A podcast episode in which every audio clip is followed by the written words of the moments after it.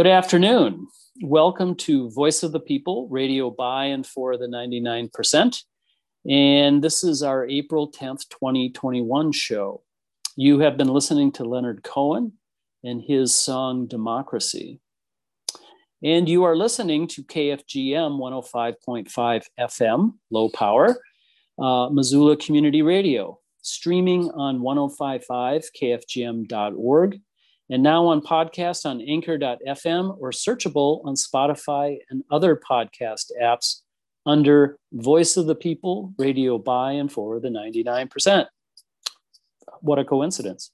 Um, so, uh, welcome to the show, uh, Sue Kirchmeyer. Welcome, Sue. How are you? Hi, Mark. Hi, Mark. I'm yeah, good, good.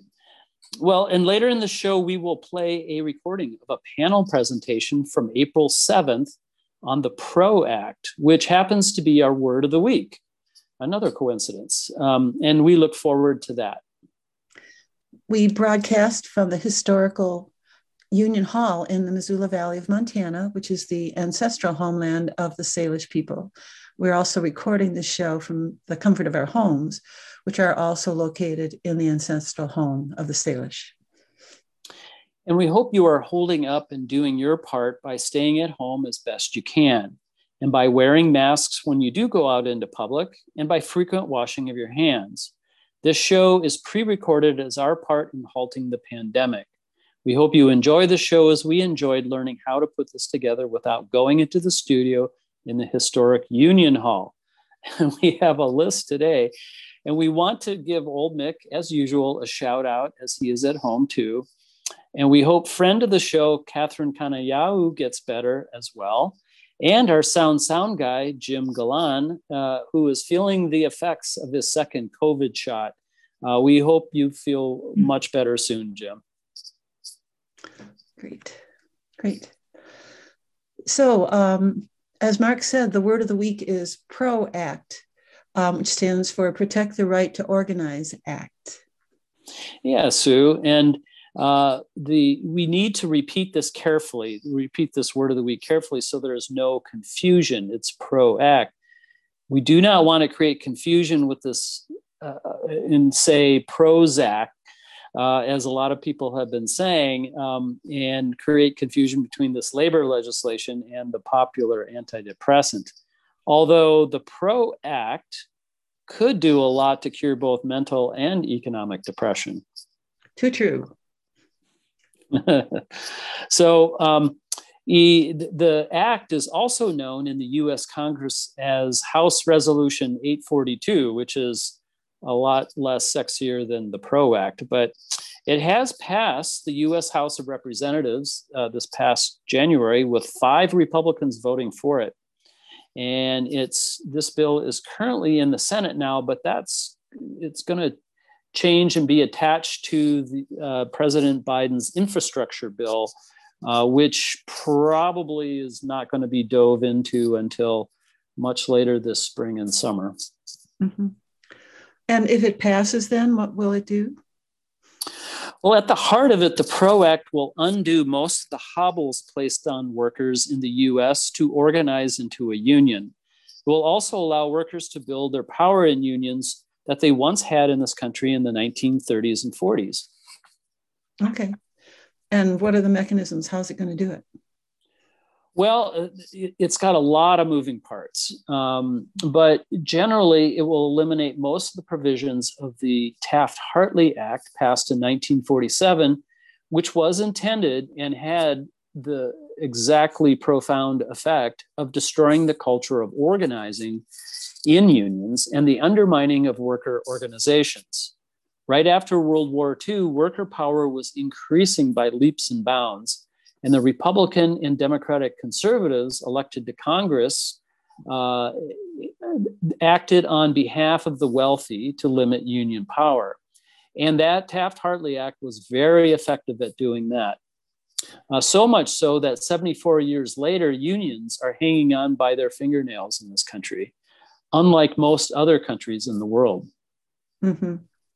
And one of those hobbles is the right to work laws um, which allows workers covered by a union contract to be completely a completely free rider. Mm-hmm. Yeah. Uh, in other words, they can enjoy all the benefits of the union contract, higher wages, better benefits, benefits and protections from arbitrary firing, but they don't have to pay one penny for it. That's exactly right, Sue. Yep. Yeah, kind of drag it down. Yeah, and and lots of people don't under, even understand what right to work means. They just think it's you can't have a union, um, but that's not true. Uh, the PRO Act would eliminate uh, all such right to work laws passed. In Montana, here uh, just uh, a few weeks ago, uh, it was defeated in the legislature thank goodness. Uh, but uh, if the PRO Act, it would get rid of all of them all across the country. And, it, and the PRO Act would do much more. Um, but we can save some of the explanation of the PRO Act for the forum recording, which we will play later in its entirety uh, later in this show. Mm-hmm. Yeah, that'll be great. Yeah. So I guess there's lots of news then you want to cover. Um, what's first uh, in the current news, Mark? Well, despite the rollout of the vaccines against COVID 19, the pandemic is still with us in the US and still going relatively strong. The overall number of new daily COVID 19 cases is now steady at a rate of about 66,000 cases a day. Uh, worldwide, most countries' rates of new cases are also going up, some dramatically, led by the European Union, Brazil, and India, with the US right in that mix. And the reason why it's going up uh, is because of these uh, uh, mutations of the original coronavirus uh, and uh, which seems to be a lot more um, contagious. And it remains to be seen if they're more deadly, but uh, it's not a good thing. And these yeah. these variants these variants are around in every state in this country now. So. Mm-hmm. Yeah, and it gets to be kind of a feedback because the longer COVID's around, the more chance it has to have variants, and then the harder it is to nail them down. So. Yep, and. Mm-hmm. And, and, and just to sum up, I mean, we don't, not covering this directly this week, and maybe next week we will, but the um, the vaccines, um, which are really slow going in, in, in, in, in this country and in the rest of the world, uh, may or I mean, there's some worry that the vaccines may not cover exactly all of these variants, and so uh, we may be, you know, seeing a much. I mean, it's potential for us to be seeing a much longer uh, pandemic at this point if these variants uh, do you know do the worst that may be expected and that the vaccines aren't going to be entirely uh, uh, helpful which means that masking up keeping your distance washing your hands is still the most effective weapons we've got against these viruses yeah. Um, and helping to take care of the rest of the world too because yeah yes all- yes we're, we're all in this together exactly. Um, so um, according to a broadcast by democracy now! on april 1st brazil's hospitals are dangerously close to failing because of the wave of covid victims.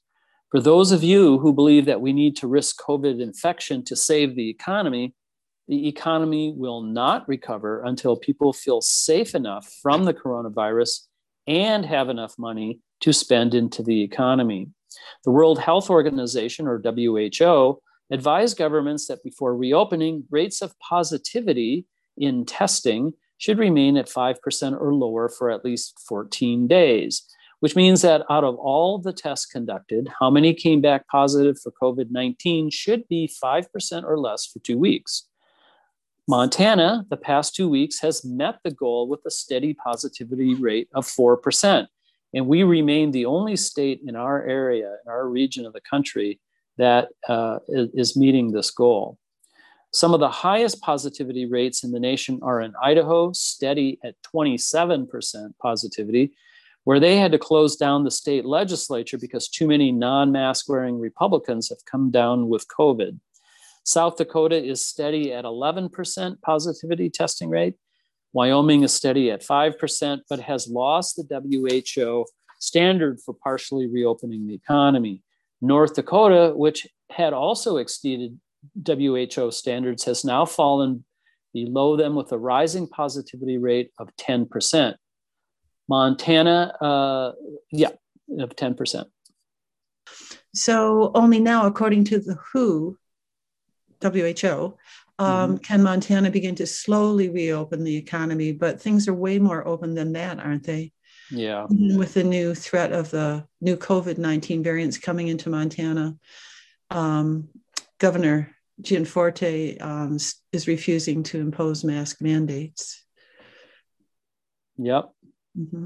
And and he and he, and he and he came down with COVID yeah. himself. Well, he and his wife both. Yeah. yeah. After after after lecturing mm-hmm. people mm-hmm. saying, well, you know, the government shouldn't mandate mask wearing, which I think is ridiculous, mm-hmm. as, as, if that's some big civil rights violation. But mm-hmm. um, but he said, well, people should be responsible enough to you know wear their mask and well, and then he comes and he and his wife come down with it and may have infected others. Yeah. Uh, and they're still te- doing tests to find that out. Uh, it's not a good look for the governor.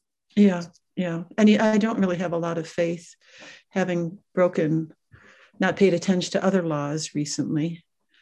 Um, yes, yeah, yes. His, uh, desk, you know. Yeah, yeah. He he he trapped a wolf and he broke the law doing that. So. Um, yeah, it, it's uh, yeah. Governor Gianforte's got his own law, maybe. Um, yeah. But but you know, it it it may be tempting to to think otherwise, but we are still a ways from beating COVID 19, people. And we reopened way too soon as we still don't have enough money in working people's hands, compounding the problems and trying to control the pandemic.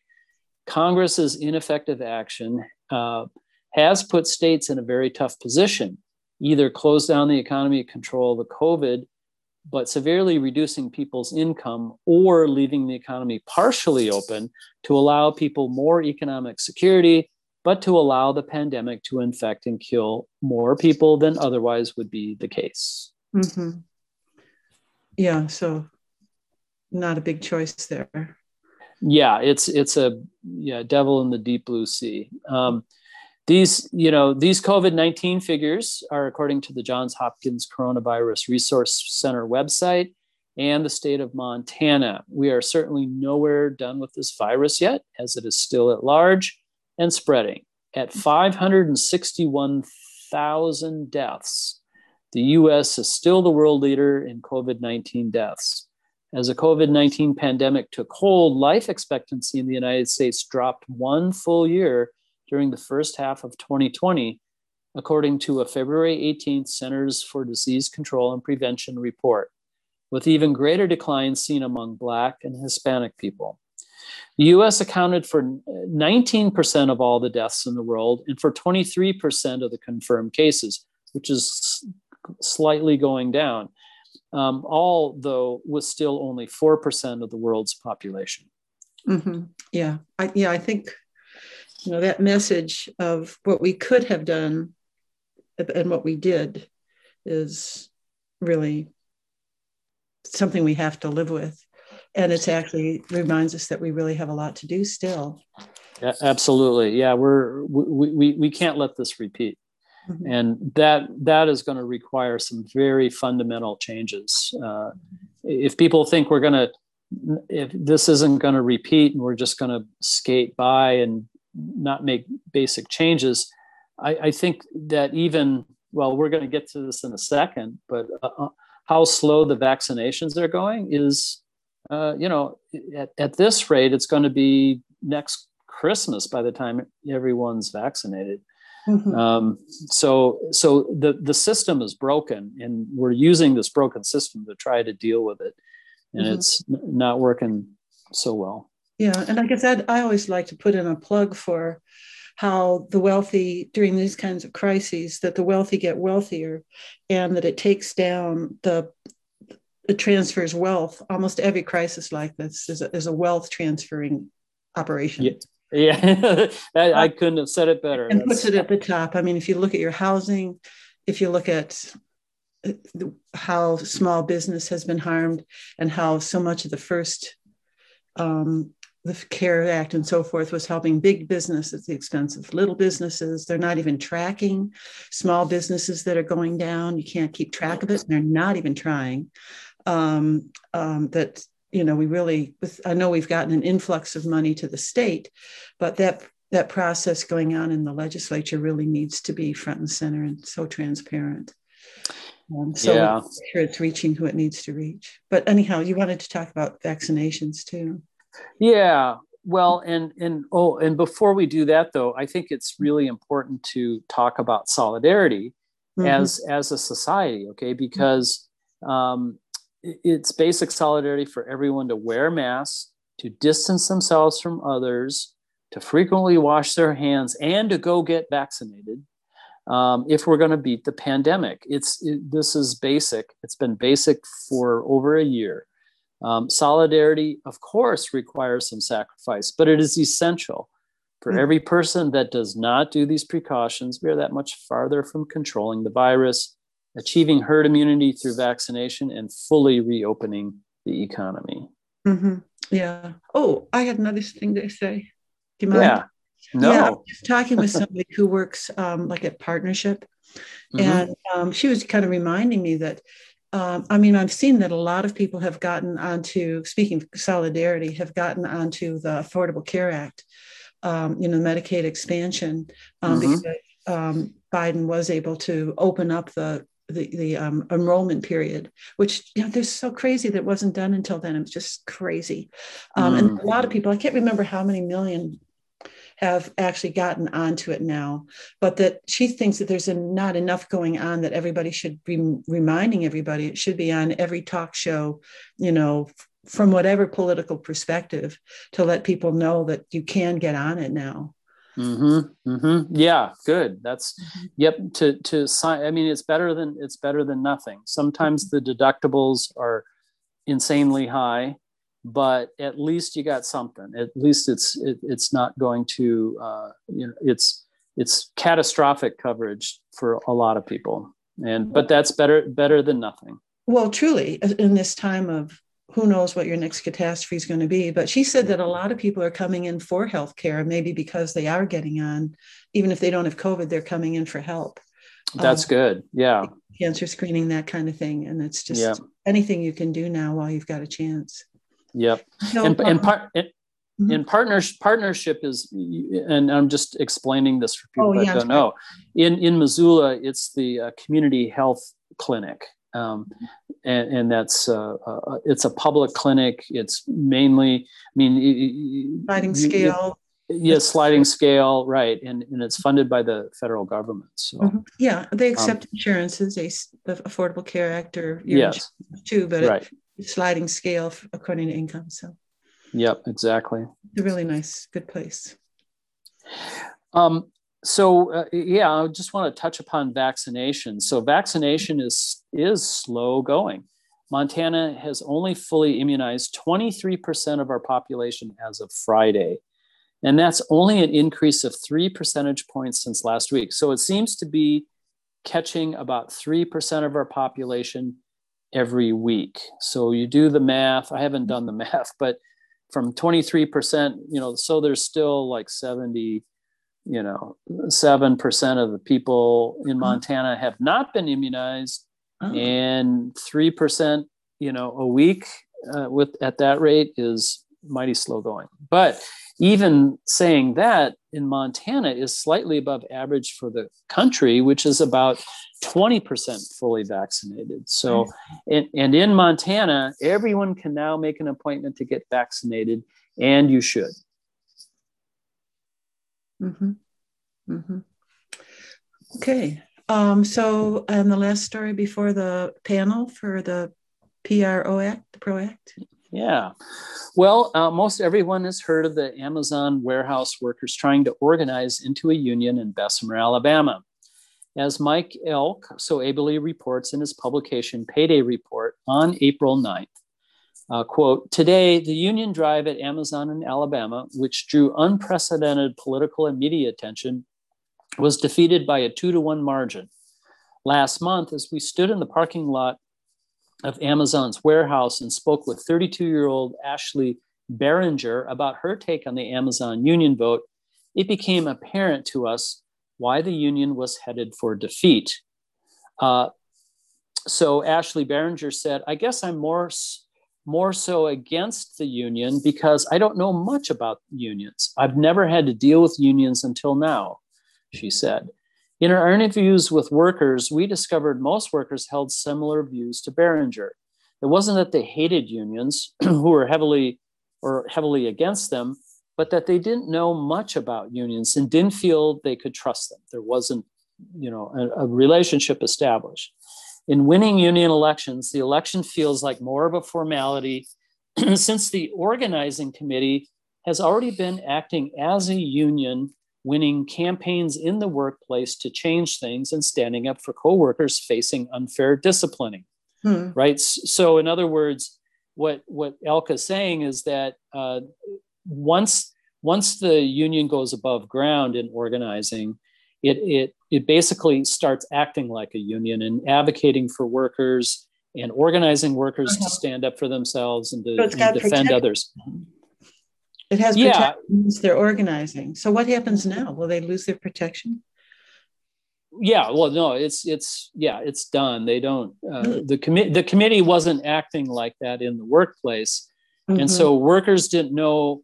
I mean, that's how you familiar familiarize yourself with unions. You you mm-hmm. you actually participate and see it in action. Otherwise, mm-hmm. it's a it's a pretty vague, you know, kind of abstract thing. Mm-hmm. Um, so uh, Winning campaigns in the workplace to change things and stand up for co-workers facing unfair disciplining is mm-hmm. what uh, Elk says that the union organizing committee should have been doing. Then, when the union election comes, workers feel like they already know the union and are a part of the union. In massive fa- facilities with thousands of workers like Amazon, the process of building a strong organizing committee and building trust in the organizing committee through concerted action can sometimes take years. Hmm. Uh, the retail warehouse department uh, store union had only started its campaign last June when outrage over unsafe working conditions during COVID was raw. Mm-hmm. While they had an outpouring of initial momentum and interest, they never developed a strong organizing committee that took the time to build trust through shop floor action and organizing against the boss. Instead, they rushed a union election or did what is known in union organizing as hot shopping, where union organizers hope to take advantage of an outburst of anger in a facility over things such as poor COVID working conditions to force and win a, a quick union election. However, yeah, however, there and sometimes that works, right? I've been involved in a hot shop and we got it organized in like three weeks, which is unprecedented. Um, anyway, eh, that was in the Boise airport. Um, mm-hmm. However, their initial union enthusiasm at the Amazon uh, warehouse support uh, the support collapsed under the weight of a sophisticated anti-union campaign by Amazon that combined that combined threats of job loss with promises of improvement if workers reject the union. And mm-hmm. by the way, that's something the PRO Act would make illegal. And not only make illegal, it would also, if for any violations that an employer would do, such as what Amazon did, they would be faced with stiff fines. Um, that's mm-hmm. another part of the PRO Act. Many workers uh, in interviews that voted against the union admitted that they knew little about Amazon. This allowed the company, through anti union meetings, to create, or they knew little about the union. Um, this allowed the company, through anti union meetings, to create fear over the change that unions could bring, warning workers that their wages may actually decrease under a contract or worse, that their facility may close not wanting to risk a relatively good job with the average wage of $16 an hour, many workers chose the safety of the status quo, then risked joining a union they didn't know. Mm-hmm. Uh, and so uh, one, uh, uh, this woman Behringer said, I don't want someone coming in and changing everything, especially if certain things are, you know, are good in the situation. And mm-hmm. if the union comes in, I don't know how it's going to be. Mm-hmm. So again, again, her statement really underlines the fact that pe- people don't really understand unions, right, and how they work.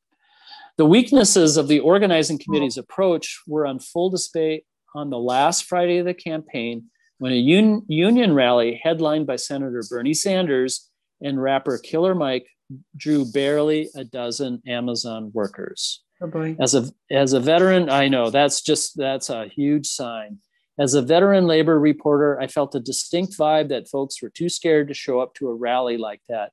As is often the case following union defeat, many workers will likely face retaliation, and many Amazon workers were likely too scared to show up.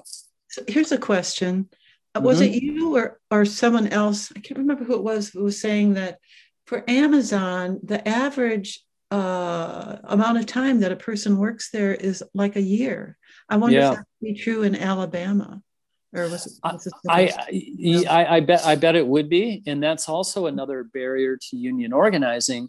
If you're trying to develop relationships with people to get mm-hmm. get to know them, to have the organizing committee acting like a union, even though you're not a union, but acting like a union, so that people could get to understand if you have turnover of 50 100% mm-hmm. it's like pushing the boulder up the hill and then watching it roll down again mm-hmm. at, time and time and time again and, yeah. and this is one, one of the difficulties yeah. yeah and you don't have any example i mean alabama i don't know do they have how many unions do you suppose they have in alabama? I'm assuming it's a right to work state.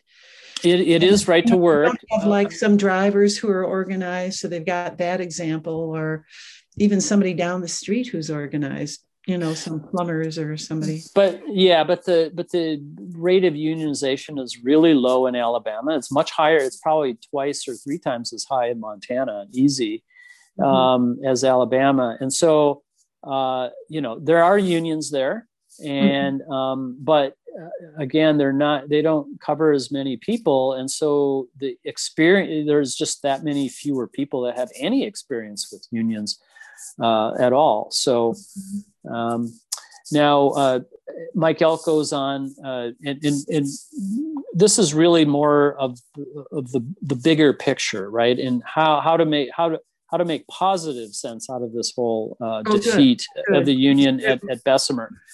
So Elk says, while it would be too easy to label what happened at Amazon as a quote defeat, in many ways it inspired a national movement. Within 24 hours of the defeat of the Union at Amazon appearing likely, non union workers at Amazon went on a wildcat strike in Chicago, mm-hmm. which is a very strong union town, and people know are more familiar yeah, with unions right. in Chicago. Right. So, uh, Raquel Johnson, a sorter at uh, the Amazon warehouse, told the Chicago Sun Times, quote, I'm done with just accepting what the company does. I know my heart is telling me to take action. I'm willing to lead and be that example, end quote. Organizers say this type of non union wildcat strike in Chicago is exactly what's needed to build support and trust in a union before an election. Activists were enthusiastic, though, that the Amazon campaign, which got unprecedented national as well as international media coverage, could create an appetite for more organizing on behalf of Amazon workers taking actions across the country. Hmm. Solidar- solidarity actions with Amazon workers were held in over 50 cities across the US, with many groups plotting on how they could begin targeting the e commerce be- behemoth in their own backyards. Mm-hmm. Groups like Southern Worker Assembly, which helped organize the solidarity Action, saw their membership swell as a result of interest in supporting Amazon workers in Alabama. Saladin Muhammad, a retired veteran uh, United Electrical Workers organizer and one of the founders of the Southern Worker Assembly, said, whether the Amazon workers were conscious of it or not, it really drew attention to the need to organize and the possibilities of really organizing in itself. It drew attention to the fact that forces all over the country are eager to see the South being organized and are ready to engage in solidarity actions, end quote. Muhammad said that one of the flaws of the RWDSU's approach was that they did not try to build a national movement and work with other unions to try to target multiple Amazon facilities across the country at the same time. Quote, workers got to feel that they are part of the movement, not just part of a particular campaign that are sometimes defined by when you file for a union election and petition for a vote, then you vote, he said.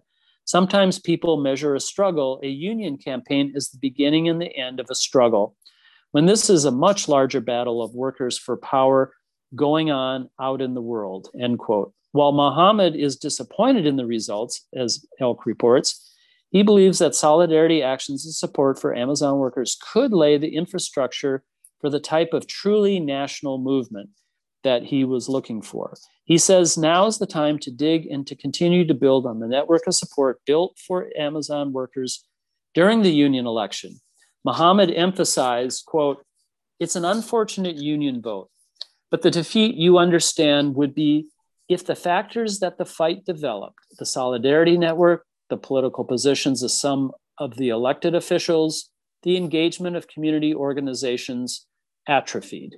The defeat would be if all that goes by the wayside, end quote. Mm-hmm. Great. So, you know, in, even, even in defeat, it's it can help build uh, a foundation for future victories and that's mm-hmm. and that and that's how these movements get built mm-hmm. Mm-hmm. I think it, when I thought of what was going on down there, somehow I thought it involved more than only Alabama. Even though everybody said Alabama, Alabama, Alabama, somehow I was thinking it was like Amazon. you know? well, it's it right, and which is and, not. And, doesn't make any I, sense. yeah. And I think I think it could have, you know, um, I, I, I think Elk's first point though, in having the committee in, you know, mm-hmm. engaging and working as a union, so people get practice and actually begin to understand through experience Mhm. what a union is about um, that is that's really important and then you know i think muhammad's point too of building because amazon is a behemoth there's no question about it and Mhm. to have a multi-site uh, organizing drive you know that's probably the next thing that's going to come right is uh, places like chicago i know in minneapolis the amazon workers have been you know there's a big amazon warehouse in, in eastern washington um, all you know they're they're all over the place and um, it'll be interesting to see uh, you know how people are going to pick up Mhm. you know from the ashes of this uh, particular defeat and and manage to build that into a more powerful and, and Mhm. larger uh, uh, Yeah. uh, Yeah. Yeah, and I think yeah, something I, I think too is that during the time that they're organized and and like you say, they're not they can do things like be on really good behavior um, during this time and tell them all kinds of stuff that Right. considered legal, but they could get away with it. Right. Um, um, that that that you think that well, it's like a honeymoon, you know, and then and then once that's done and and you get and they kind of lose interest in you again yes start to deteriorate again. I mean, it's like the honeymoon's over, and Right. um, you weren't going to date someone else.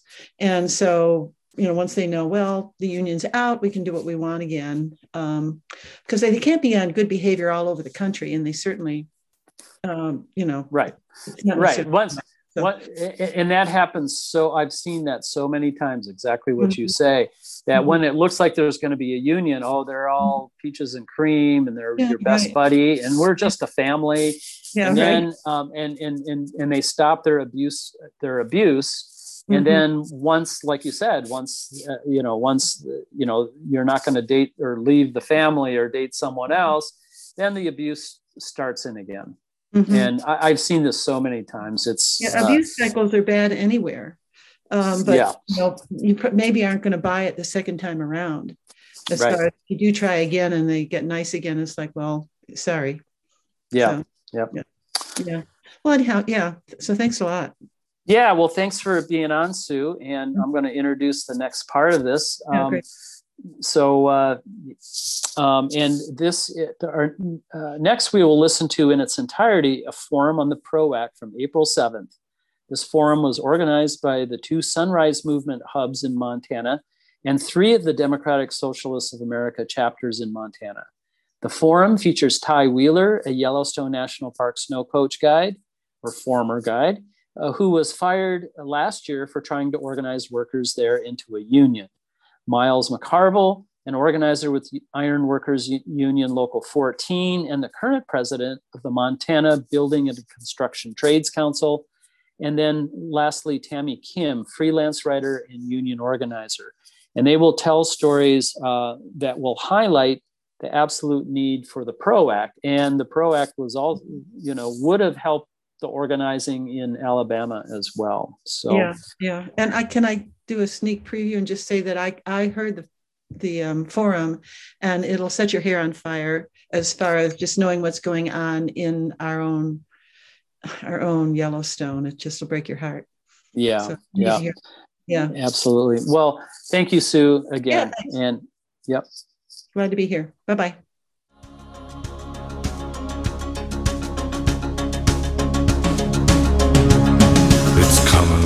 To America first. The cradle of the best of the worst. It's here they got the range and the machinery for change. And it's here they got the spiritual thirst. It's here the family's broken, and it's here the lonely say that the heart has got to open in a fundamental way. Democracy is coming to the USA.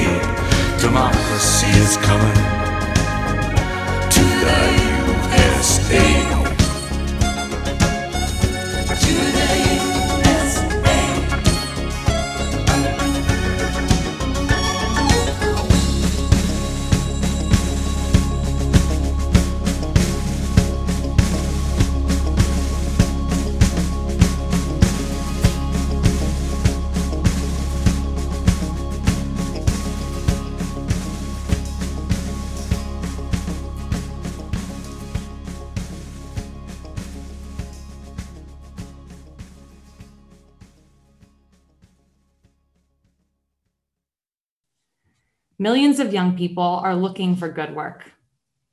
And there is so much good work that needs to be done. It will take millions of people to build a new energy grid, care for older folks, teach little kids, restore parks and buildings that have fallen into disrepair, and do the work of building happy and healthy communities. This year, we can create millions of good paying jobs while building a sustainable, just, and people centered economy. The original New Deal was won through militant labor organizing. organizing. The PRO Act will help build labor power as strong as it needs to be in the months and years ahead to win a just transition to a green economy for all communities. And with that, I will pass it to Bonnie and Mark to tell us more about the PRO Act. My name is Bonnie Lambert. I'm co-chair of Helena DSA. For And I'm DSA, Mark. Sorry. Sorry. No, I'm just going to say I'm Mark Anderlik, uh, co-chair Western Montana DSA. For DSA, a first step in ensuring that Biden keeps his campaign promises to support labor and offer real proposals for robust action to counter our climate emergency is a call all hands on deck is an all hands on deck call to organize support for the PRO Act, the Protect the Right to Organize bill that is now in the Senate, having been passed by the House last year. The PRO Act could ignite a major revival of unionization and working class power. Here is a short history of recent union history and a brief description of the Act. Uh, picture this an economy roaring along, new consumer technology is wildly popular among tens of millions of Americans. The wealthy get wealthier and unions are weak. Then disaster strikes. The economy goes into free fall while the government flails about in response. What was received economic wisdom 10 years earlier becomes stale and out of date. Sound familiar? This is a description of 1931, 90 years ago. And we find ourselves in a similar situation today. The question today is can we as a nation find our way out of the current gilded age of great wealth among the few and great poverty among half of the working class. Of course, the Great Depression was in full swing by 1931, and the policies of President Herbert Hoover, Herbert Hoover did little to bring relief to suffering Americans. That helped pave the way for Franklin Roosevelt to be elected in 1932. But Roosevelt did not pull the US out of depression all by himself. Throughout the 1930s, workers organized into unions at an unprecedented scale. These newly organized workers not only helped defend Roosevelt's New Deal, they also pushed Roosevelt to take stronger actions. It was the rise of the Congress of Industrial Organizations, the CIO, part of the AFL CIO, that led the way in that union upsurge. Organizing by workplace rather than by job description, the CIO became famous for the occupation of the General Motors plants in Flint, Michigan, among others. Their organizing tactics and strategy strategies became gold standard in organizing success. The CIO organizing methods built active solidarity among diverse union members who confidently used strikes to alter the fundamental power between workers and their employers. The National Labor Relations Act, also known as the Wagner Act, comprehensively laid out the ground rules for this struggle, struggle between labor and capital. And for the first time, it was official US policy to encourage and protect collective bargaining and to use grievance and arbitration to resolve ordinary worker employer disputes. This meant that the government must protect workers' rights to organize into unions to redress the imbalance of power between workers and employers. For, for there can be no collective bargaining if workers had no power, as is the case when they are not organized or not well organized. As the US entered the Second World War, its industrial might became second to none. US uh, union members, union unions grew in membership and in power. While there was a government impro, imposed truce during the war, the struggle picked up steam after it ended. Of course, the wealthy and corporate interests were not entirely subdued. After the war, while Democrat Harry Truman was reelected president, the Congress became majority Republican. And those Republicans were deeply alarmed at the growing power of workers. One of their main weapons to reduce the power of workers was the 1947 passage of a bill known as the Taft Hartley Act. This act amended the Wagner Act in many ways. First, it allowed state legislatures to pass a free rider act known as the so-called right to work, which we're, we're pretty familiar with here in Montana. Then it restricted unions to strike and picket only the specific employer in the dispute, forbidding what is known as secondary boycotts and strikes. Next, it allowed employers to fire most strikers, making the strike a rarely used tool. Next, it put various restrictions and conditions upon unions that did not apply to employers. Lastly, the Taft Hartley Act demanded the removal of all communists from leadership or staff positions.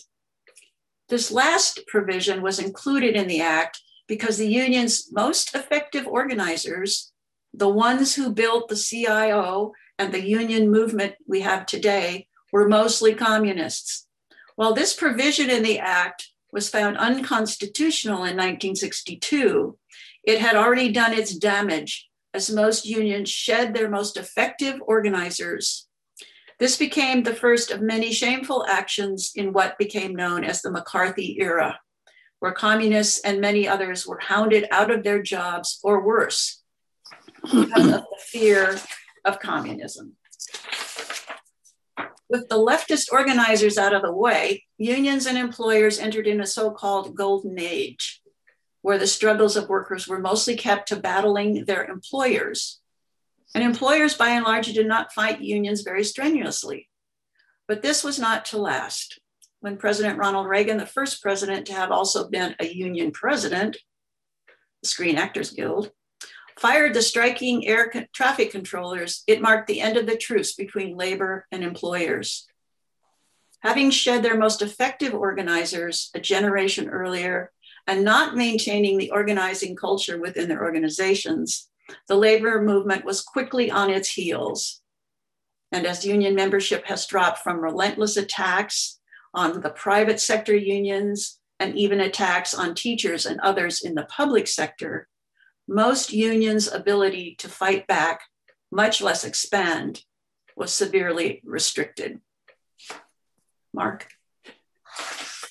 Today we have the PRO Act, which undoes most of the hobbles placed on unions under Taft Hartley and other legislation and policy. For example, the PRO Act eliminates so called right to work laws passed in many states. It also forbids employers from firing strikers in most cases. It also allows for solidarity boycotts and secondary strikes and makes intermittent strikes slowdown strikes and partial strikes protected concerted activity. And it repeals the ban on hot cargo agreements that helped make the Teamsters Union powerful before 1959. Many of the strongest weapons used by employers to destroy unions will all be illegal under the PRO Act. Weapons such as worker captive audience meetings, like we are seeing uh, Amazon is employing against warehouse workers organizing in Bessemer, Alabama. And uh, would uh, the PRO Act would forbid lockouts, uh, such as we saw done against the talc workers in Three Forks, Montana. And it would ban employers from unilaterally imposing their conditions upon workers if they reach impasse with the union in collective bargaining. The PRO Act would also formalize into law rapid and timely elections for union recognition, thereby forbidding months and months of delay, which give the employer time to mount an anti union campaign to intimidate their workers into abandoning the union organizing drive. And if the employer violates the law during a union election that likely affected the outcome, the National Labor Relations Board, the government agency that oversees labor law, can use signed union cards, which were usually signed before the employer knows of the drive, as the method to determine if a majority of workers want a union. The PRO Act also brings in arbitration to resolve first contract disputes with newly recognized unions. To break newly formed unions, employers commonly drag out first contract bargaining for a year, at which time the union vote expires and the union has to start all over again. The PRO Act expands the definition of employee, including gig and precarious workers who work for Uber and Lyft, for example. It restricts the definition of supervisor, who for obvious reasons cannot belong to a union, uh, to those who are really are part of the management. This would allow nurses to more freely organize, for example. And the PRO Act defines employers to include corporations who dictate to franchises how they are to manage their workers, such as McDonald's. When employers violate the law now, the only remedy offered workers is back pay minus what they have earned or should have earned with no fines or any other punishment to the employer. The PRO Act would provide for hefty and meaningful fines, worker back pay without deductions, payment of other damages to the worker, and the ability of the government to impose stiff punitive damages against the employer. The PRO Act would put actual teeth into labor law for the first time. And it will do many other similar things. The PRO Act would transform the legal landscape for workers to something like it was for workers in the union heyday of the 1930s and 1940s we hope um, that's a lot of information to take in, uh, but we hope to introduce these ideas to you and introduce you to the PRO Act and hope this forum will inform you and inspire you to support the PRO Act. Now, uh, during this meeting, we will hear from three workers who will tell their stories about trying to organize workers under the current law. First up is Ty Wheeler. Ty was a snow coach guide working for Delaware North in Yellowstone National Park. Welcome to our panel, Ty. Thanks, Mark. Thanks for having me. Uh, I'll give you a quick little bit of background. I've got about 10 minutes on just kind of what happened and what the PRO Act would mean for us in our struggle. So I've been guiding the world for years, guiding uh, for a small family company in Yellowstone by the name of Alpine Guides. The contract was effectively put out by the name of Delaware North. Delaware North, if you're not familiar, it's the company that trademarked the naming rights to Yellowstone National Park and also to uh, the Ahwahnee tribe. So actually trademarked a tribal name. Uh, we, the American taxpayer, paid millions of dollars back to that company so that they could then come to Yellowstone and buy up all the family run around Yellowstone, including the contract that I was running under. So, what ended up happening was I really kind of grew up in an anti union family. I didn't even know what the NLRB was before this. I didn't even know that there were protected rights. And I didn't even know that when I work in the summers, I'm actually protected by a union. Um, until we realize how bad things can really get. So Delaware North has come in, they've bought up uh, properties all around Yellowstone, including housing for employees. So employees come seasonally, and this is a big common factor in Montana with seasonal employees, and they'll stay in the company housing those they then pay rent up to four people per room and i want you to think about this as covid starts to un, unroll here. So as the season starts we realize that the entire architecture of the guiding ecosystem has changed. Uh, they own now about 75% of the seats that are entering the park on any given day. So that's your access to yellowstone. Um, our wages have dropped from the company we're working for to $12 an hour. And instead of being guaranteed five trips, we're, we're working one, two days per week. So if you do the math, you're paying almost all the money you make back to Delaware North to live in a room with three other people. So the culture, and for them, it makes sense because then they can hire as many guides as they want or other uh, because they're so think we're ending December. This is last uh, of 2018. 2020 hits January. We start hearing from our what coronavirus is. Uh, you know, they're wearing masks. They're concerned, um, and we're just some people are food bank. For me, I'm a veteran. Uh, there was another veteran that ended up in the line at the food bank. So things have gotten quite dire. And if you've been to West Yellowstone, you know that it's remote. Um, so two guides that had come on and worked with us came from Denali, and they said this is make a decent wage. They have health care. They have sick pay. Um, it may be helpful if Ty turns off his. What is that? Um, sorry. Can everybody hear me okay? yeah, we can hear you. You're breaking up just a little bit. Ah, remote Montana. Great. Um, I might call in. Do you, would that make sense if I called in or? Uh, I'd say forge ahead. Um, I think I think we can work with it. Sorry, Spencer. Um, so anyway, we ended up getting what's called practice.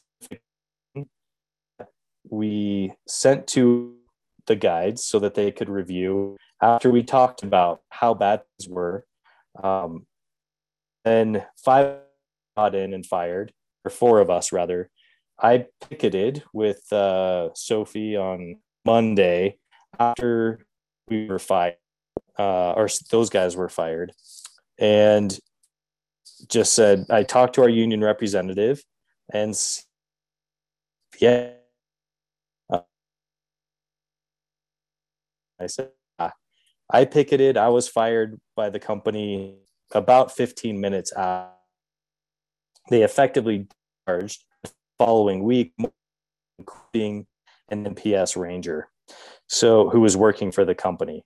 So we ended up knowing our rights, uh, having the um, union representative telling us to call the NLRB we called the NLRB. We told them the story. They flew out. Within three weeks, we had 11 charges found with merit against the company. it included unlawful discharge. They actually called the police on us. We had a Forest Service ranger tell us that Montana was a right to work state. Just go home. Told us we could not picket on the sidewalks in West Yellowstone. And these are officers who are members of a union. Sorry, it looks like the connection's not great. Um, so, long story short, is we finish the charges with merit. We end up in a precarious situation where it's very clear that they were in violation. We ended up settling with Delaware North, but they only had to be guaranteed back pay, which is a guide with the record that they had was less than a thousand dollars per person. Um, we ended up, let's see. Yeah, and I'll show some uh, counts. So we have some photos of this. We ended up uh, having to settle with Delaware North because of the current ecosystem. This was last year. Um, and so we had a lot of, um, I'll try turning off the video and see if that'll help with our data here. Um, so we ended up having the charges uh, go settled, and then we ended up having new charges this following year for discrimination. Um, so we're in the process of fight or going through the merit process, and then also um, any appeals that we have to do regarding those charges. So it's been a, a learning process, um, and and I really want to thank Mark. I really want to thank everyone that's been involved with this, so that uh, we could learn and actually use this as a precedent. I want to just touch on a few things with the PRO Act uh, the punitive damages we could only go after back pay and we're basically laid off three of them had to move out of housing in a minus degree weather that the company had over them so they couldn't and join us so i want to thank spencer for coming out and, and picketing with us and representing a couple of them and actually back from utah and the other places that they've gone to uh, and Sheridan to actually join in the fight. But it's very difficult for them. They paying less than I mean, they had to pay fees. They hired the best attorney firm in country at fighting labor union law. So besides that, we got a very minuscule amount that was hardly meaningful but it allowed us to create verbiage to allow for others to go forward. They had to post a uh, unification. The NLRB makes you post a whole list of 15 things that they won't for future employees at all of the vacation tours to top. They own half of West Yellowstone, so I won't go through the. But really ruined people there it it's fragile. It's time sensitive, and they ended up throwing a what called a a morality after they look at the culture and you look at the onus that is on the employees to create a union. Uh, it really begs the question of why do we have such a soft ecosystem where for Delaware North, who's making $92,000 a day on a good day on guided trips alone, and they're only paying about 4,200 to the guy. Versions are phenomenal. For them, the cost of blatantly violating labor law is easily a cost of business. So, moving forward with the PRO Act, we need meaningful fines uh, as we're moving forward, we need to look at uh, contractors that have contracts to operate in our national parks to be held at a higher standard. And if they violate those, we need to be able to take their contracts and replace them with companies that have a good record of taking care of their employees, don't then end up on the pocketbook the state because every season all these employees that come out for the opportunity of time that fired have to go and settle or file for unemployment. And the state has to then bear the cost of taking care of the workers while they're making an absolute fortune. So as far as the pro act goes it needs to be done i've worked all over the world i've worked in 12 countries i've seen doctors and nurses protest in france i've sat around piles of manure to reach mont saint michel with my guests because that's how unity works you have to fight back um, in order to get just a basic question over sick pay, health care, a wage. And for us, coronavirus was coming out. They found coronavirus in the septic in West before they ever tested a single person. And we were so, anyways, that's that's our story. Um, and uh, Mark, I'll send it back to you. Much appreciated for your education that you've given us to continue this fight. It's been a long one.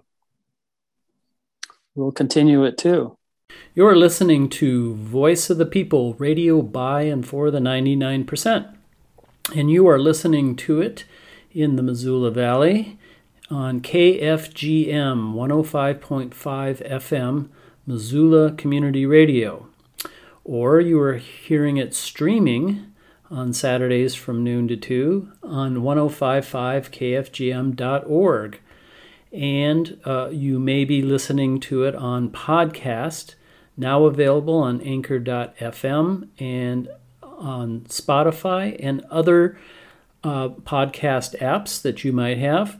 Um, and you can search for it under Voice of the People Radio by and for the 99%. Zeth? Yes, no, Ty, thank you so much for telling us that story about seasonal workers. Um, as someone who came to Bozeman as a seasonal worker at Big Sky, um, the courage that it takes to stand up whenever these, you know, um, kind of uh, touristic uh, uh, companies that like literally just have like every single part of your life, like every single schedule, um, hour you're living. Um, able to hold over you. Um, that takes a lot of gusto and I guess gumption. And so thank you to Ty. And also, um, if Delaware North is the one who is screwing up uh, Ty's connection, um, maybe we can get that in the Pro Act somewhere too. Um, with that being said, this story that he just told, with the Pro Act was passed, we want to connect it. Um, the illegally fired snow coach workers would not have money deducted from their back pay um, award, as Ty was talking about. Delaware North would have faced stiff fines for their outrageous behavior, and the workers could have sued Delaware North for damages. And the NLRB could have posed punitive, punitive damages um, on the corporation. It's a little bit different from our current labor law and would make employers think twice about messing with workers. Now, I would like to introduce our next guest, Miles McCarville. Miles is an iron is in in the Iron Workers Local 14 Union um, as an organizer, and he's a, also the president of the Montana Building and Construction Trades Council. Welcome to our forum, Miles. Thank you, Zach. Um, I, I, guess I'll give you a, a brief background on myself and uh, kind of explain some stuff. Um, my name's Miles McCarville. I'm with the Ironworkers Union, like you just said, and and the president of the Montana State Building and Construction Trades Council. Um, and and Mark Anderlik reached out to me and asked that I talk to you guys about some campaigns that we've been involved or with, uh, um, and and kind of some of the things that that employers are capable of doing to to shut down unions and and what the what some of the difficulties are like captive audience meetings and things like that. Um, but first i want to talk about you know my history i, I guess in, in, in 1996 i went to uh, welding school and and got a degree and then i worked uh, non-union in in the metal fabrication and, and art industry for about eight years.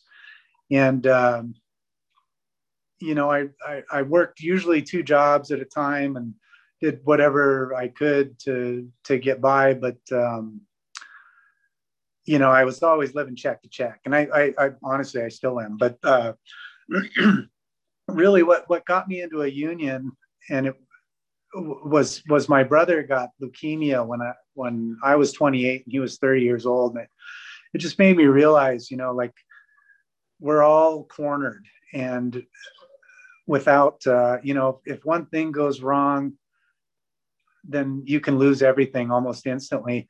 And and i think really you know d- during the coronavirus pandemic we're we're really starting to see um, you know just basic things like the average american can't handle a, a $400 unexpected expense or you know that's going to cause chaos in their world. So um, the from, from my experience um,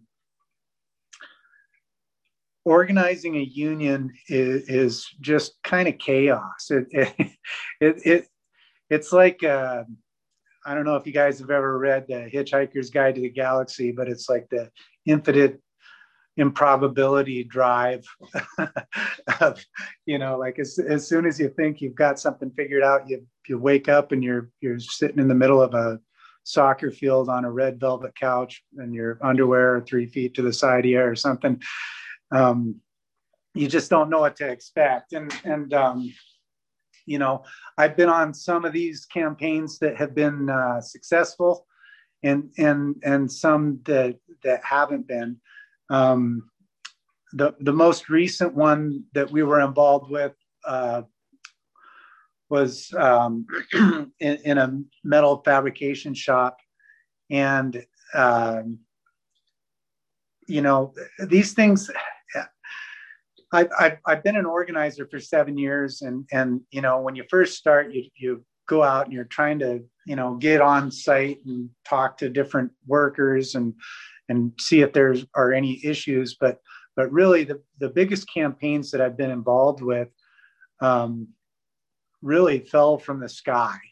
And and uh, people reached out to us and and just you know we're so fed up and so cornered that they just couldn't take it anymore. And and you know they they they called us um, because they they just didn't know what else to do.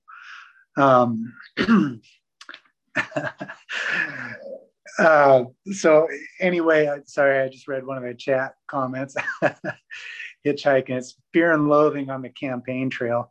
Um, but the, the the the last group that that reached out to us um, there there was a, a outbreak or, or, not not an outbreak but but uh, worker went to work in the the shop and they had coronavirus and they told the employer and then left. And the employer didn't let the the anyone in the the workplace know and they just kind of downplayed it and then people found out about it and that they were exposed and all that and and and were upset and that's why they reached out to us. And um, it's it it was a really interesting campaign because it you know there there was some changes that happened under the Trump administration um, through the NLRB and they happened literally in the middle of a campaign. And um, you know sometimes there, there's kind of different ways that that an employer can react to a union campaign. And you know usually people are just unaware of the law and they uh, employers often think that they can just kind of get away with anything. And if you don't like what they're dishing out they'll they'll just fire your ass and that's it and uh, this and and this this particular company um, i don't know if they had had had organizing attempts before or what but in any case right off the bat they hired a, a law firm um, to to help combat uh, the campaign and really they were quite good. And and also you got to keep in mind, you know, it was during a pandemic, so nobody really knew what to do. Um, this was, you know, and uh, we, we, I think we got called probably in May. Um, so we had about a month and a half to work with all these workers, and and you know, the we we by the time we we filed. Uh, I mean, we we had a really solid comp- campaign. We thought it was going to be a slam dunk, and you know, was, uh, people were fired up. We we had been having meetings for months, and you know, lots of people were showing up, and there was really uh, uh active uh, workforce there. But um, then we filed a campaign, and the laws started changing as well as we went through the process. So they they brought in all these uh, these union buster attorneys, and and you know just kind of started with with kind of a legal threat um, because basically like like a union and the employer we're both bound by the same rules in the in the current uh, Labor Relations Act. So they can they can spin things to make it look like oh well you know unions can't threaten you unions can't um, you know coerce you they can't they can't uh, do all these things that that actually you know the, the law was intended to to be towards the employer but you know they're, they're right the same things. We, we can't do the same things. We can't go around beating people up and breaking legs uh, to get them to sign contracts. And um, you know so the, this particular campaign there was there was uh, uh, around 130 employees. And um, they uh, in the offset um, when you have inertia you know, like I said, we thought it was a slam dunk. As things started to unravel and and the new labor laws began to unfold, we started running into all these things. You know, I mean, these are these are really emotional um, and and intimate things. I mean, someone's livelihood. People are are scared to death, and you know, in the in the secret part of it, before the company knew what was happening, they were really getting empowered because we were telling them what their rights were and and you know that that we were going to be there to help uh, protect them. But once once the employer found out about it and hired these attorneys to come in, uh, the intimidation was instantly there, and the company just said, "Look, we can we can do this without you guys. We don't need you. We've got multiple shops around the country. This isn't the only one. You know, we can we can shut the doors. The most you can do is is go on strike. And do you guys understand how much that's going to cost you? Um, do you understand what uh, the top level executives of unions earn in a year and uh, all all the different tactics that that they did, and it, it, was you know I, I was actually impressed because like I said I've, I've done this a couple of times with different companies, and usually they just start firing people and breaking every uh, labor law there is, and that's easier to respond to. Um, you know, because then you just start filing unfair labor practice uh, complaints with the NLRB, and and you know it's it's it's actually easier. But when when when someone hires an attorney, like uh, uh, Ty had spoke about, the the tables can kind of quickly, I guess, be be manipulated. Um, you know, and and some of the things like. Uh, you know, they, they, they start giving uh, the the employees uh, these captive audience meetings, and they're putting up on on a, a, a board in front of everybody that you know we like I said we we don't need you. We can shut down the shop. We can bring in uh, uh, people to replace you. You you know your your only hope is to go on strike and you can't collect unemployment you're gonna this is they they told them how much uh, the cobra payments would be for them to keep insurance for their families um, they they talked about how much uh, if they just invested their union dues you know the the $40 a month for for 25 years that they'd end up with $45,000 at, at the end of it. Um, it just kind of went on and on. Um, and, and some of the stuff that we did is we pointed out like, yeah, you know, the owner of this company just bought a $9.4 million home in Florida. And, and their retaliation was you know to show all our general officers and what they make and what the president of the ironworkers union makes. And and and any number bigger than you know $50000 to the average uh, american worker sounds huge if somebody tells you oh this person makes $200000 a year it, i mean you're we're thinking millionaires you know we're not thinking about like uh, Jeff Bezos and and and some of the different uh, uh, people that just you know have are in, kind of infinite amounts of money. So so when somebody says, "Oh, this guy's making two hundred thousand or three hundred thousand dollars a year to run a, a, a 140,000 member organization," it sounds like a a big thing, but but here they are buying, you know, uh, nine million dollar homes. and of course, they always come in with you know like with these like how they pick themselves up uh, by the bootstraps and started this business with nothing and and how you know the quarterly profits of this year didn't look very good and you know we were almost thinking about shutting this shop down in the first place and then you know but we've got this commitment to our employees um, just uh, it, it's nonstop. And and you know, I I literally uh, there there was about uh, forty different pages. Here's here's a printout of all the.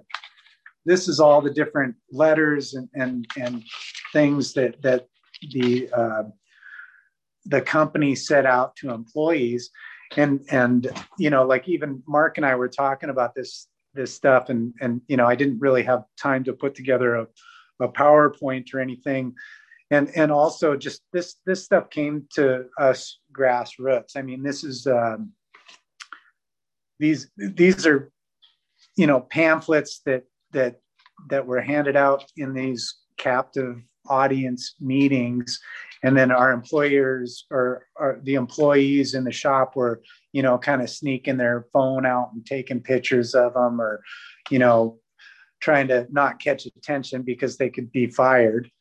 Um, and uh, it, it, it was just, you know, so, so a lot of the stuff, they're just like pictures that were taken and, and, and sent to us to, to kind of give us uh, an idea of what the employer was, was doing.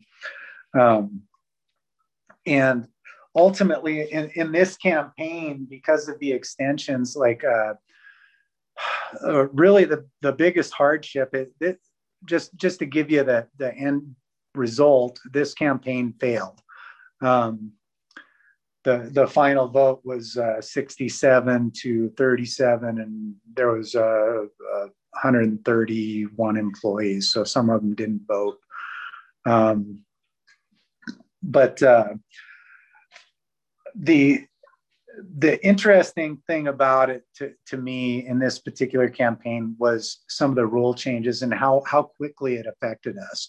Um, you know, one of the things it, it, used to be like when you when you file a, a petition, there's they give they give there was seven days for you to resolve things on um, who is going to be in a, a, a, collective bargaining unit, who, who is allowed to vote.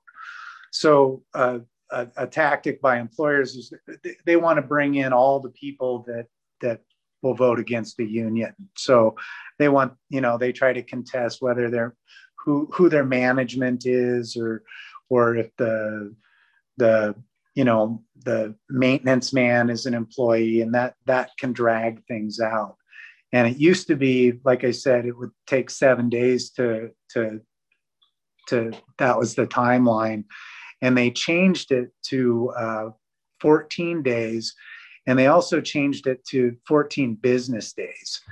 So it in reality then it was monday through friday and and it went from from seven days total to to almost three weeks to to get any kind of uh, uh, final answers on this. So it, it was a, a 30 day um, process and they shortened it down to or or it, it, originally it was supposed to be a 30 day process and they extended it out to be um, what I think we started in in uh, we we filed in the June 16th and it continued into uh, August 8th was the day that they sent out the ballots and and the uh, votes were tallied I think on the 23rd the results were met on the 26th so these timelines and all all the you know there's there's there's a lot of nuances to these things but the longer you, we, you want to get in there and get it done fast because the longer they have to uh, intimidate the workers and tell them that they're going to lose their jobs and that, that it's hopeless the, the better their chances are. So anyway um, that that was kind of my 10 minutes and i'll uh, let the next person speak. Great. Thank you so much, Miles. Those were amazing stories. Um, the ones that didn't end the way we would hope, obviously, are good to still learn about. I think they really show why we need the PRO Act. I mean, no matter who you are, what race you are, what class you are, what whether you're in Bozeman or Billings, like we all in Montana know that we want to feel safe. And it's really clear that without something like the PRO Act, you just can't feel safe organizing and can't feel safe in your work. Um, and that's because, I mean, we saw in the chat the people in power are working together um, to keep us down. And so we have more people and we need to work together to um, make sure our rights our rights are followed. So all those things you mentioned, the captain audience meetings, the long drawn out union recognition elections, and the unrestricted use of union busting law firms will be illegal if the PRO Act is passed. So I'm super excited to introduce Tammy Kim, our next speaker. Um, she actually was a workers' rights lawyer, so the good kind of lawyer, um, and is now a freelance writer, unionist, and um, last fall, she taught labor journalism and advised the student newspaper, The Kaimin, at the University of Montana. So thank you so much for being here, Tammy. Thanks so much, Lucy. And thank you so much to DSA and um, to Sunrise for inviting me, and to Zeth and Mark and Spencer in particular for the invitation and care in putting this event together. I'm really excited to be with you guys, and I really miss Montana. So I'm picturing the skies you're under right now. Um, I, I want to say that I really empathize with what Ty and Miles just presented. Um, before I was a freelancer, I was um, a W 2 worker and I organize unions in several of my workplaces with my coworkers. And I have sat through those captive audience meetings and seen union busting, and it's hard to overstate the impact of the PRO Act. Um, in one of my workplaces, we were going to go with an NLRB election until some friends were like, whatever you do, don't engage the NLRB because it was so ineffective for workers. So, you know, we, we know what the changes need to be um, I'm going to talk tonight about the freelancer part of the PRO Act, which is really a kind of tiny sliver of the Act, but needs attention because freelancers who oppose the PRO Act have just been so vocal about it. So uh, we need to understand why they are being so vocal against the PRO Act and you know what can be done. Um, so i thought tonight i would talk a little bit about the history of the freelancer category under employment and labor law um, and my experience as a freelancer um, and efforts that we've made to try to organize but what the limits of that are under current law. Um, and spencer's going to help with my slides so slide please Last April, when the pandemic lockdown had started to gut everything but office work, I reported on what Uber and Lyft drivers around the country were doing to survive. Don, a 66 year old full time Uber driver in Seattle, described how his work had evaporated within the span of a few days. People think gig work is so cool because of the flexibility, and that flexibility is nice, he told me. But all of a sudden, you don't work for two weeks and you have no benefits. The downsides become very apparent. Historically, workers like Don, who are classified as 1099 independent contractors, not W 2 employees, and make up about 4 to 15% of the US workforce, have not been eligible for unemployment or other job based benefits. But last March, the federal government created PUA, Pandemic Unemployment Assistance, under the CARES Act to cover non employees. The PUA promised to give jobless freelancers and independent contractors a portion of their weekly earnings, plus a temporary bonus of $600 a week. Slide, please. Between March and April of last year, when Don put in his application, more than 30 million Americans, one in five workers, filed initial claims for unemployment relief. It wasn't just drivers like Don that needed this pay. Other kinds of freelancers who'd lost work, including journalists like me, found themselves eligible for the first time by federal fiat, spurred by the crisis of the pandemic, the government was forced to recognize freelance and independent labor as legitimate and worthy of compensation. Slide, please. It was in the 1930s that the New Deal legislated most of the codes that still govern work. These laws and policies drew a line between what the government should do for its people, the welfare state, and what employers should do for their workers. More than in other comparable nations, where the social safety net is available based on citizenship or residency, and not just for the poor, people in the US rely heavily on their jobs for basic benefits like healthcare and retirement. In addition to the line drawn between workplace and state, the New Deal laws drew a line between employees and non employees. W 2 employees have the right to guaranteed minimum wage and overtime, protection from discrimination based on race, class, gender, religion, and age. They have the right to workers' comp if they get hurt or sick on the job. And crucially, as we're discussing tonight, they have the right to speak out about what's going on at work and to organize into unions under the NLRA. The government excluded some types of employees, domestic workers and farm workers, for reasons of race and class and immigration status from many of these laws, and these divisions persist. But people who receive a 1099 or a stack of 1099s at the end of the year continue to be excluded from all of these laws. Non employees have always been a motley crew, spanning petite bourgeois, small business owners, to low wage day laborers. The theoretical bargain embedded in this labor, freedom and flexibility in exchange for stability, has worked well for self employed business people who aspire to be the next Ford or Bezos. But those who sell their labor on a daily basis, from bricklayers and electricians to musicians and actors to cleaners and taxi drivers, have lived with much less security. Slide, please. Bosses realized that if they could get away with classifying workers not as bona fide employees, but as contractors that they could hire and rehire, what we now call a permalancer, they could reduce their costs and liability. In entertainment and construction, unions eventually created systems to ensure that these temporary workers could still get categorized as employees. But in many other industries, misclassification as freelancers has become an essential tool of business. This is what Uber and its imitators in the so called gig economy have inherited. A decade ago, in Uber's early days, it marketed itself as offering vehicle owners something more like a friendly carpool shift than a job. Remember the sharing economy? Slide, please. In 2019, California passed Assembly Bill 5, which implemented the ruling of a case called Dynamex Operations versus Superior Court of LA. That case held that Dynamex, a delivery company that offered same day courier services, had unlawfully misclassified workers who did pickups and deliveries as independent contractors. This forced the workers to pay for their own equipment, insurance, and uniforms. The decision that declared that they were in fact employees was a huge one because the court relied on a broad, powerful legal test for who should or should not be an employee. That test is called the ABC test because it has three parts, which I won't go into great detail. Um, but this has become the crux of why freelancers are opposing the PRO Act. Slide, please. When the ABC test became law in California through AB5, it caused a sensation. Misclassified construction workers and Uber and Lyft drivers.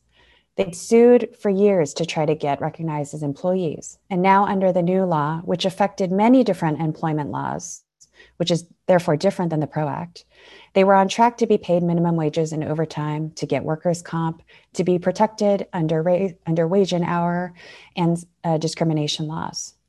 And California would finally be able to collect millions, untold millions of dollars in lost tax revenues, the taxes that employers evade by treating workers as freelancers.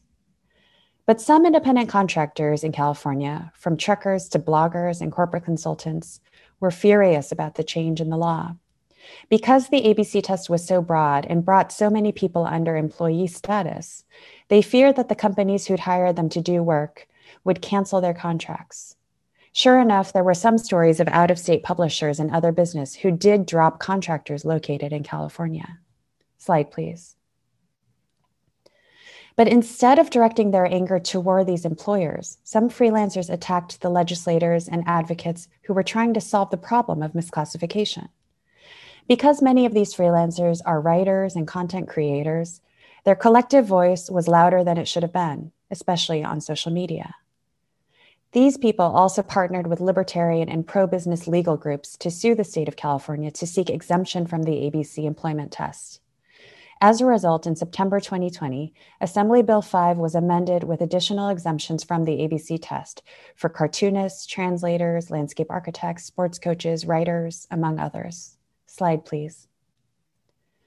Now, while these workers were fighting Assembly Bill 5 piecemeal, Uber, Lyft, Instacart, DoorDash, and Postmates spent $250 million, the most in the history of California ballots, to launch a costly campaign to prevent the new law from applying to any app based worker. In November 2020, they won. The public voted that gig economy workers should remain permanently categorized as independent contractors, a huge loss for many gig workers. Maybe it was foreseeable that upwardly mobile white collar freelancers would feel no common cause with these gig workers. But I had naively assumed that because of the death and devastation of the pandemic and the welfare state expansions that we saw under the CARES Act, which again included the extension of, extension of unemployment benefits to people like me, there would be some unity among this working class within the independent category. Slide, please. To, st- to some extent, there is unity. I have watched with, with wonder and maybe some, some fear as President Biden has given the most pro union speech in US history and has pushed for infrastructure plans, job plans that prioritize home health care and green transit. One of his priorities is, of course, what we're talking about tonight the PRO Act, which could truly revolutionize the way all of us, including freelancers, work. Slide, please.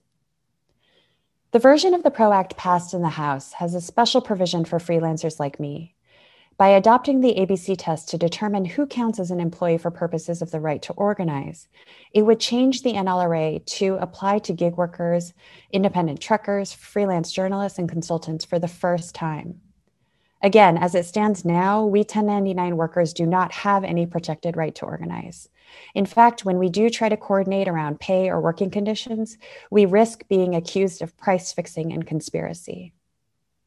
If the PRO Act were to pass, 1099 drivers could form unions to pressure Uber and Lyft for health and safety protections. Online booksellers could organize for protection against arbitrary removal from the Amazon marketplace. And independent, non salaried writers like me, we could, we could collectively bargain for the first time with magazines and newspapers.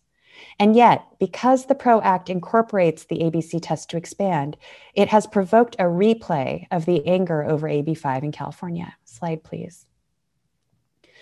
A few months ago, I began to see white collar freelancers agitating against the PRO Act on Twitter. According to their posts, the PRO Act would kill the freedom we have in our jobs turning us into nine to five robots. I interviewed several of these, these anti pro act freelancers for a reported opinion essay recently published in the New York Times. One of my sources was a woman I'll call N, a proud and eloquent writer for hire. N told me that she earns more than $100,000 a year and that over more than two decades, she has managed to raise a family and survive illnesses on that income. We aren't workers, we are business owners, N told me. Although she understands that the PRO Act would only affect the right to organize, she fears that the ABC test will spread to federal wage and hour laws and everything else governing workers. Quote, it will create a new standard where we'll be misclassified as employees, she said. This turns the idea of misclassification on its head. It baffles and troubles me that so many white collar workers and fellow freelance journalists, given all that we know about our fragile industry, should be so hostile toward worker organizing. It also baffles me that they are so blind to what's really going on in our global economy. Slide, please. When I worked as a legal services lawyer, I represented many low wage workers who were classified as contractors but were in reality employees. I remember an immigrant salon worker who went into thousands of dollars of debt because she had no employer provided health insurance. I remember some commercial cleaners whose bosses tried to deny them workers' comp for lung disease. And I remember nannies who never qualified for unemployment. Their misclassification without the strength of the ABC test was really difficult to prove. As a journalist, having interviewed dozens of Uber and Lyft drivers and old school taxi drivers before them, I've seen how little freedom and independence these freelance workers actually enjoy. It's really the corporations who determine the conditions of their work day to day and who could unplug them as swiftly as they allow them to log on. Slide, please. I have never thought that the situation of low wage gig workers has nothing to do with me, nor am I alone in this. My fellow members in the Freelance Solidarity Project, an organizing effort for freelancers in journalism, because again, we can't have an official union, which is housed under the National Writers Union of the United Auto Workers, we nearly unanimously support the PRO Act, including the ABC test. I'm encouraged by the high levels of support for unions and worker organizing among young people.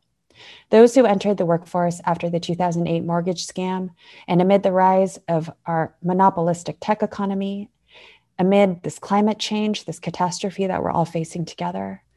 The people who must now navigate a late pandemic or post pandemic world. These workers have no illusions about the state of the economy. Slide, please. I believe that all of us must agitate for more rights on the job while simultaneously pushing for universal health care, sick and family leave, and a minimum income detached from work so that the divide between employee and freelancer becomes more of a slope than a cliff. But even if we had abundant public goods, there will still be companies and individuals, bosses and workers. So, all of us, gig workers and white collar freelancers, we will still have to pick a side. So, my question for freelancers out there is Do we want to stand with Amazon and Uber executives or with working people and families? We have to ask who has the power in this economy, and we have to fight to make sure that we take that power for ourselves. Thanks so much. Thank you so much. Um, we are going to move into a Q&A. Um, I linked Tammy's opinion piece in um, in the chat just so everyone can um, read that. It's really informative, and I know that I and and I've spoken with DSA members about how thankful we are for your work in documenting and helping us remember these stories of freelancers and workers in our country.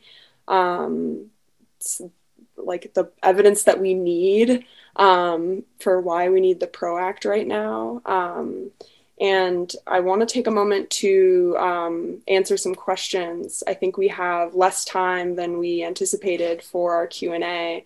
Um, but Spencer, I will hand it over to you to um, pick out a question for us to answer. Sure. Uh, thank you, Lila. Um, sorry, I have you spotlighted and I'm going to try and undo that. There we go. Um, so just because we only have uh, time for one question here, uh, I'm going to be picky and I'll try and answer the other ones in uh, the chat.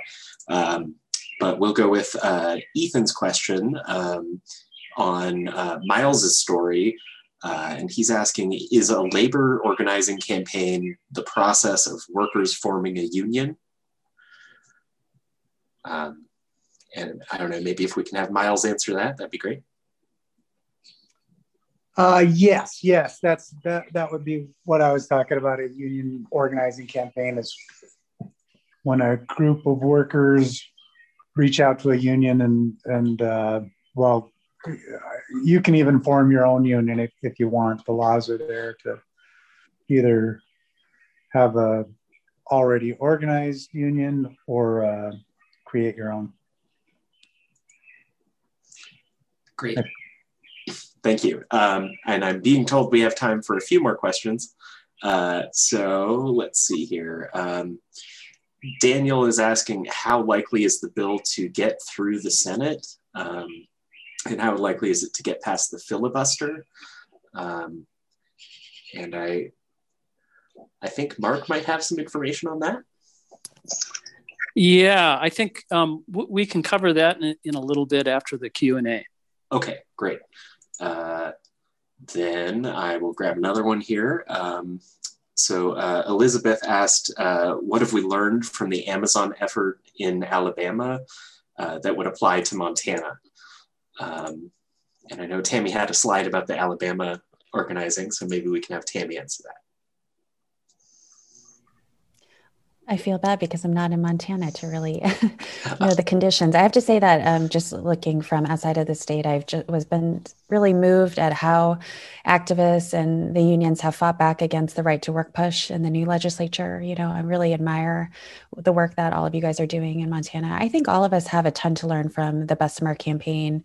Um, you know, I think one of one of the takeaway lessons for me has been um, how important it is to build a community campaign alongside the labor campaign inside of the workplace.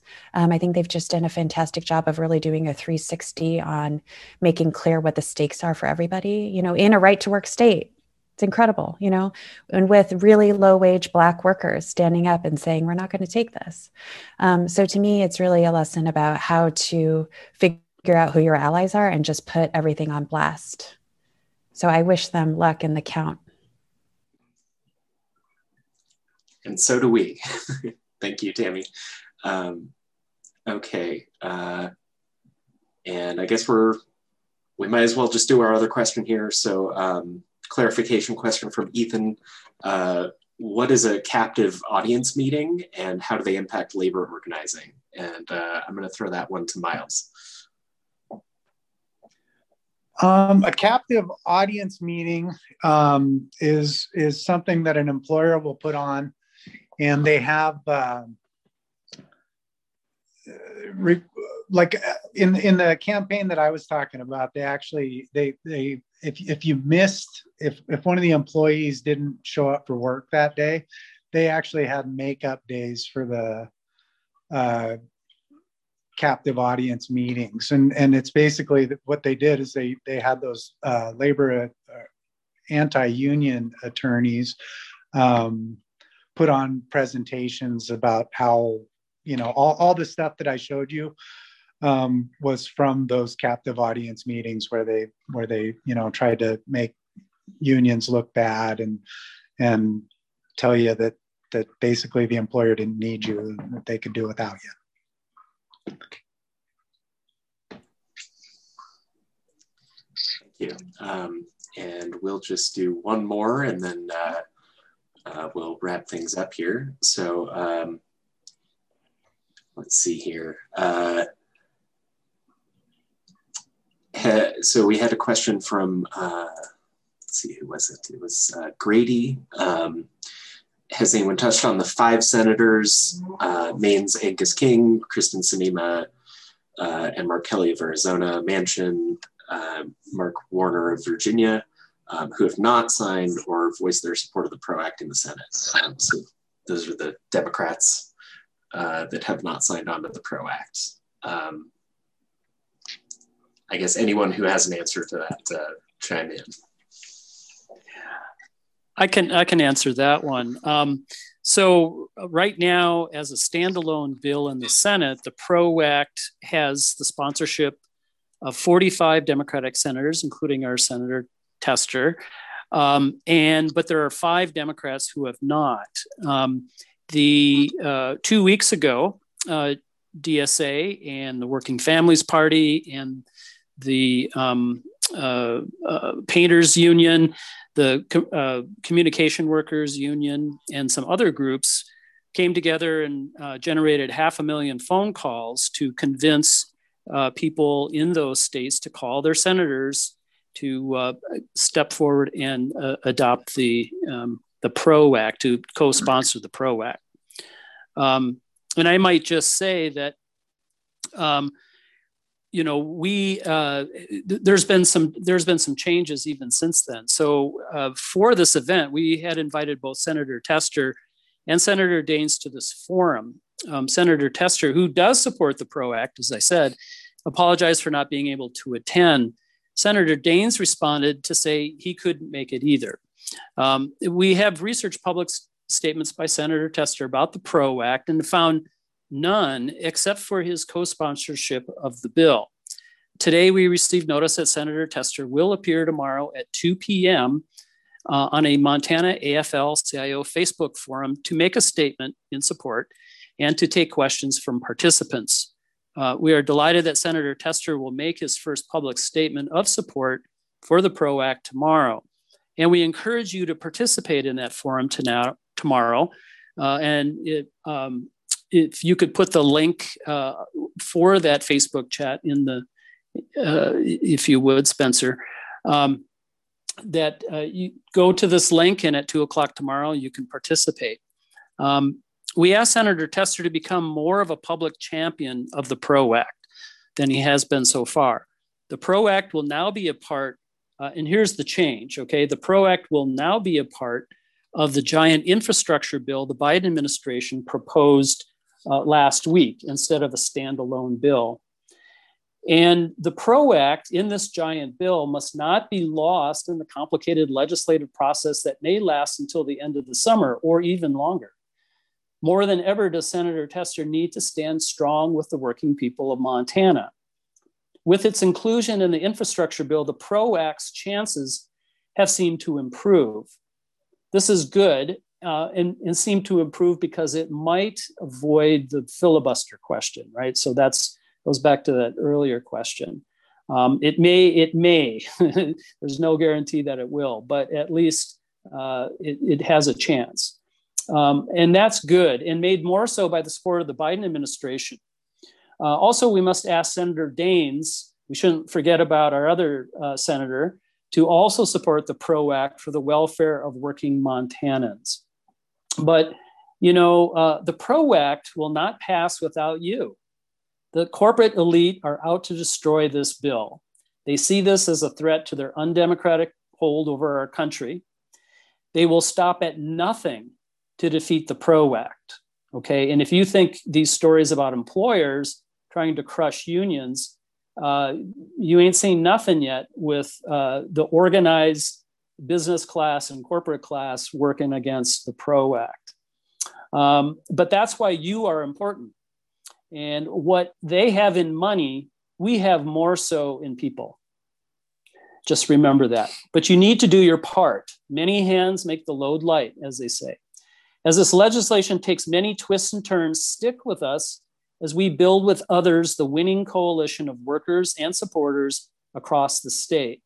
We need solidarity like never before because by organizing our power, we can get a lot more done than even the PRO Act. Join us on May 1st, International Workers' Day, for events to organize support for this critical legislation. The Montana DSA chapters will be uh, organizing more events with others, including the Sunrise Movement, of course, uh, to build the critical mass necessary to win this. So stay in touch and most importantly, get involved. I pass it to you, Isabel. Thank you so much, Mark. Um, yes, again, we will be rallying here in Bozeman on Friday, this Friday, um, April 9th uh, at 5 p.m., starting at the library and walking to the courthouse. Um, there will be another march happening in Missoula. And um, if you are in neither of those places, check in with your local DSA chapters um, to see if they will be doing something. All this information, I believe, is now in the chat as well as in both of our social medias. Um, and finally, I just want to thank everyone for being here. I it meant a lot to me to be here, to be here with you all, to learn from all three of our panelists. Um, a few things that really, really stuck with me. Um, Miles said that we are all cornered. We live in this place, in this society where we are all being cornered by um, all of these issues. And um, Ty said in the chat that it gets so emotional when people cannot pay rent, but they cannot afford not to work. And finally, Tammy spoke about um, the worthiness, um, being worthy of comp, um, comp, sorry, being worthy of compensation. I I want to live in a world where we are all inherently worthy of comp, comp, compensation. We should not have to feel unworthy of our right to live here. Um, so, with that, um, again, envision this world where we all are worthy. Um, I am trying to every day ground in that it is possible. Um, thank you all so much for being here and join us on Friday.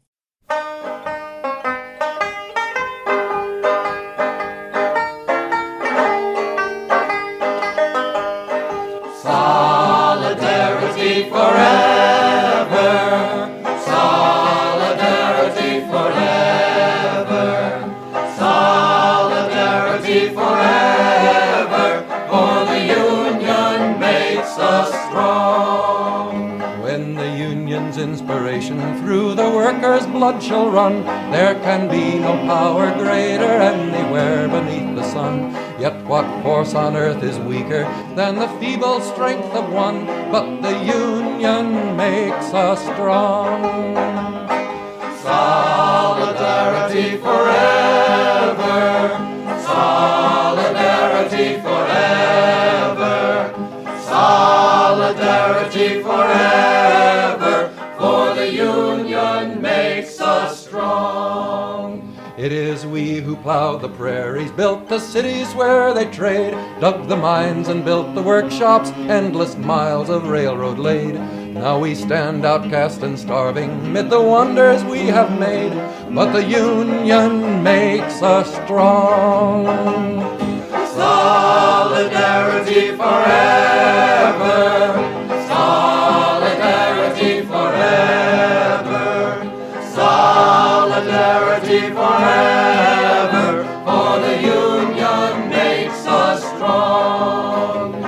Have taken untold millions that they never toiled to earn. But without our brain and muscle, not a single wheel can turn. We can break their haughty power, gain our freedom when we learn that the union makes us strong.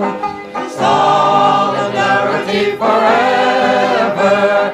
Solidarity forever. Solidarity forever the union makes us strong. In our hands is placed a power greater than their hoarded gold, greater than the might of atoms, magnified a thousandfold. We can bring to birth a new world from the ashes of the old, for the union makes us strong. Solidarity forever.